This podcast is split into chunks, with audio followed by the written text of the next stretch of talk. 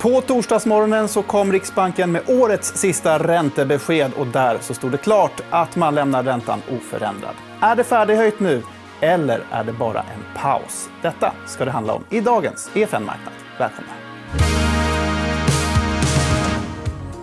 Vi säger också välkommen till dagens gäst. Det är Claes Måhlén, chefstrateg på Handelsbanken. Välkommen! Tackar, tackar. Med oss på länk idag. Ja, huvudspåret var ju länge att eh, Riksbanken skulle genomföra en sista räntehöjning. Men ju närmare beskedet vi kom, desto mer rörde sig vågskålarna i riktning mot oförändrat. Och inför räntebeskedet i morse så var det ju i princip helt öppet. En ovanligt splittrad analytikerkår, får man säga. Hur skulle du vilja beskriva förhandsnacket? Ja, men precis som du säger, att bilden har ändrats lite grann, inte minst efter senaste inflationssiffran som var lite lägre än vi räknade med, men fortfarande högre än Riksbanken trodde. Samtidigt som kronan har förstärkts ganska påtagligt sedan Riksbankens senaste besked i september. Så det fanns definitivt saker i båda vågskålarna. Vi räknade med höjning, nu blev det oförändrat. Ja, vi går direkt då på själva beskedet. Riksbanken väljer alltså att pausa efter åtta raka räntehöjningar sedan våren tjugohundratjugotvå från noll till fyra procent då. Vad var din initiala reaktion?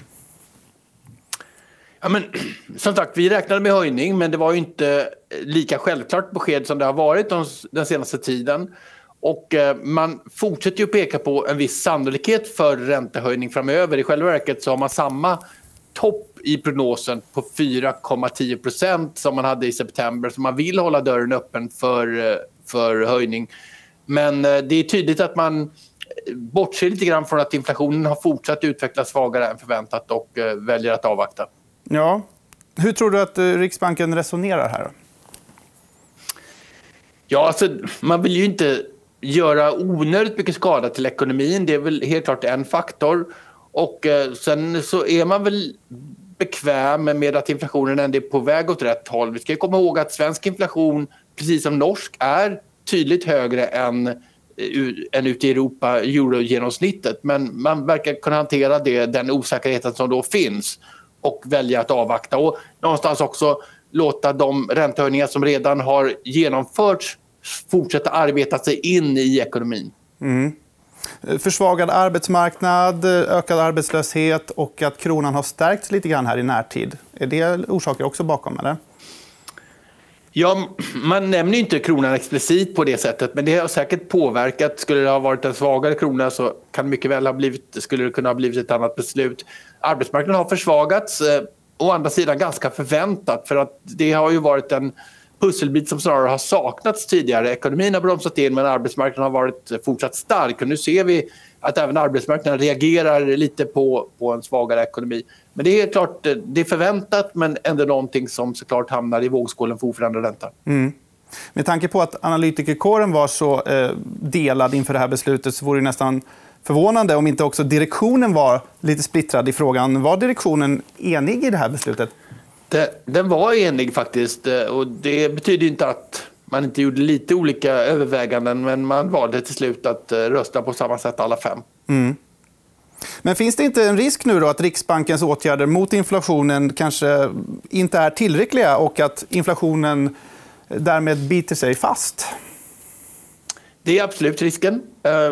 Både utifrån att inflationen faktiskt fortfarande är tydligt högre än Riksbankens mål, men också att eh, nu lägger man sig på samma nivå som E C B i styrränta fyra procent, eller man ligger kvar på samma nivå, ska jag säga. Man kan tycka att det är rimligt att Riksbanken ligger lite högre. Det har man gjort i genomsnitt historiskt, och kronan är ju fortsatt svag. Så det är möjligt att, att just att inte höja räntan ytterligare en gång gör att det är lite svårare för kronan att fortsätta återhämta sig. För nivån på kronan, även om den förstärks, är fortfarande svag. Så att det finns absolut risker här som kan innebära att det tar längre tid för inflationen att komma ner. Mm. Om vi blickar lite framåt då. Riksbanken räknar i sina prognoser med att styrräntan kan komma att höjas i början på nästa år redan. Är det ett troligt scenario, tror du? Ja, alltså, ingenting går ju utesluta naturligtvis. Men när vi går in i nästa år, då har man ju kommit ännu längre in i den här cykeln. Svagare ekonomi, högre arbetslöshet sannolikt. Och lägre inflation, ska vi komma ihåg. Så det är ju naturligt att det var nästan nu eller aldrig på det här mötet. Det vill säga, om man inte, eftersom man valde att inte höja nu, så är det inte så sannolikt att man höjer på, på nästa möte som är i slutet på januari, eller för den delen under nästkommande möten. Så att jag tror nog att man ska, det kommer nog krävas någonting lite extra för att man ska välja att höja så sent i den här cykeln. Mm. Och om vi kollar på Riksbankens prognos så har de ju sänkt den för styrräntan då marginellt framöver. Vad betyder en sån förändring av den så kallade räntebanan då egentligen? Ja, men det man har gjort egentligen är att man förskjuter hela banan ett kvartal. Så att man har samma topp som vi var inne på, fyra komma en procent. Men sen påbörjas då sänkningar från den toppen i Riksbankens prognos ett kvartal tidigare. Så det påbörjas redan då Q två tjugo tjugofem istället för Q tre tjugo tjugofem. Så att, eh, så, så att det är en, en förskjutning med ett kvartal kan man säga. Mm. Kronan är fortsatt omotiverat svag, skriver Riksbanken i beslutet. Och dagens besked fick faktiskt kronan att sjunka ytterligare. Eh, hur kommer det här påverka Riksbankens agerande framöver?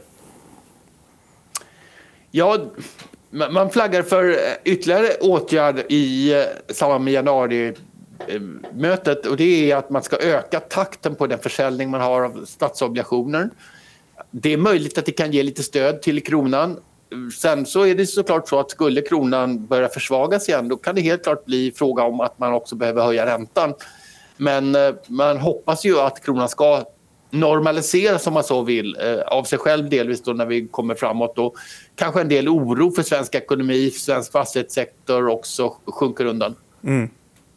Och sen till sist då, frågan som jag tror många vill veta såklart. När kan räntan börja sänkas igen, tror du? Ja, så att Riksbanken flaggar ju för att det dröjer länge då, alltså som sagt tjugo tjugofem först. Vi tror väl att det kommer tidigare än så, men det kan nog dröja till slutet av nästa år snarare än att det blir någonstans tidigare. Utan ja, Q fyra, fjärde kvartalet tjugo tjugofyra, där någonstans. Claes Måhlén, chefstrateg på Handelsbanken. Stort tack för att du ville gästa oss idag. Tack. Och tack även till dig som tittar på E F N Marknad. Mer aktiesnack hittar du på till exempel Instagram, där vi heter E F N Aktiekoll. Eh, ha det fint tills vi ses nästa vecka igen. Hej då! Du har lyssnat på E F N Marknad, en podd som produceras av E F N Ekonomikanalen. Du hittar programmet även i videoformat på YouTube och på E F N punkt se.